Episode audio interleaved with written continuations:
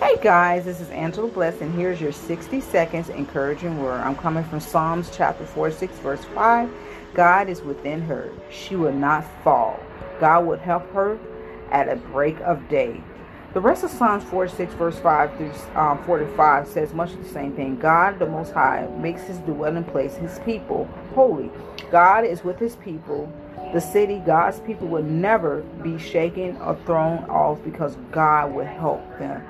You ever ran into a situation that you felt that it was your at your ends with or something must came up against you like the people on your job and you were scared that you may get fired or you had fear that your music wouldn't go go out or no one would like it or you know you run into a situation that you keep getting hit after hit after hit in spiritual warfare I come to tell you that God is with you. He will never leave you nor forsake you. He will be with you even to the end of time.